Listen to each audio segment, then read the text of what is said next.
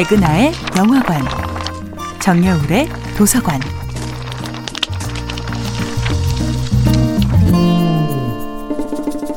안녕하세요.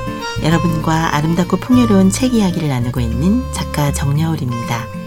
이번 주에 만나볼 작품은 매그 울리처의 소설 더 와이프입니다.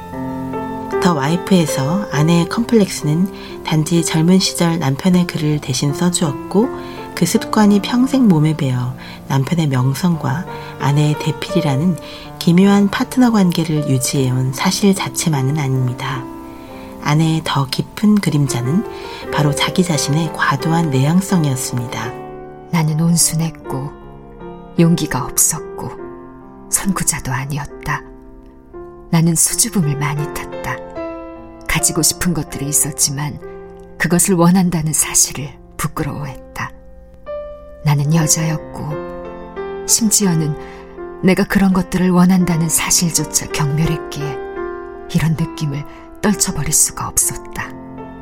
극도의 내향적인 성격과 자기 혐오, 바로 그것이 조앤의 컴플렉스입니다. 그런데 이 은밀한 거짓의 공동체는 단지 남성 가부장 혼자만의 이기심으로 유지되는 것은 아닙니다.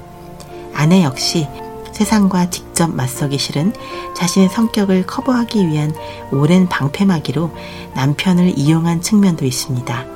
바로 이 은밀한 반사 이익 때문에 그녀를 완전한 피해자라고 보기는 어렵습니다. 더 와이프가 저의 관심을 끈 이유는 내향성과 외향성의 공존은 가능한가라는 질문을 던지기 때문입니다. 아내는 내향적이고 수줍은 사람이고 남편은 극도로 외향적입니다. 이 두 사람은 마치 한 사람의 두 인격처럼 서로의 인생을 지탱해주며 살았습니다. 서로의 부족한 면을 완벽하게 보완하긴 했지만 이 세상 전체를 두 사람이 공모하여 속였기 때문에 그 둘 또한 완전히 행복하지는 못했습니다. 그 거짓 인생으로 인한 수치심은 그들의 부부 생활에 짙은 그림자를 드리웠습니다. 내가 내향적인 사람이다라는 자기 규정이 그 사람을 더욱 내성적으로 만듭니다. 한편 외향적인 사람으로 소문이 나면 조금만 우울한 표정을 지어도 너 무슨 일 있냐? 너답지 않게 왜 그러니?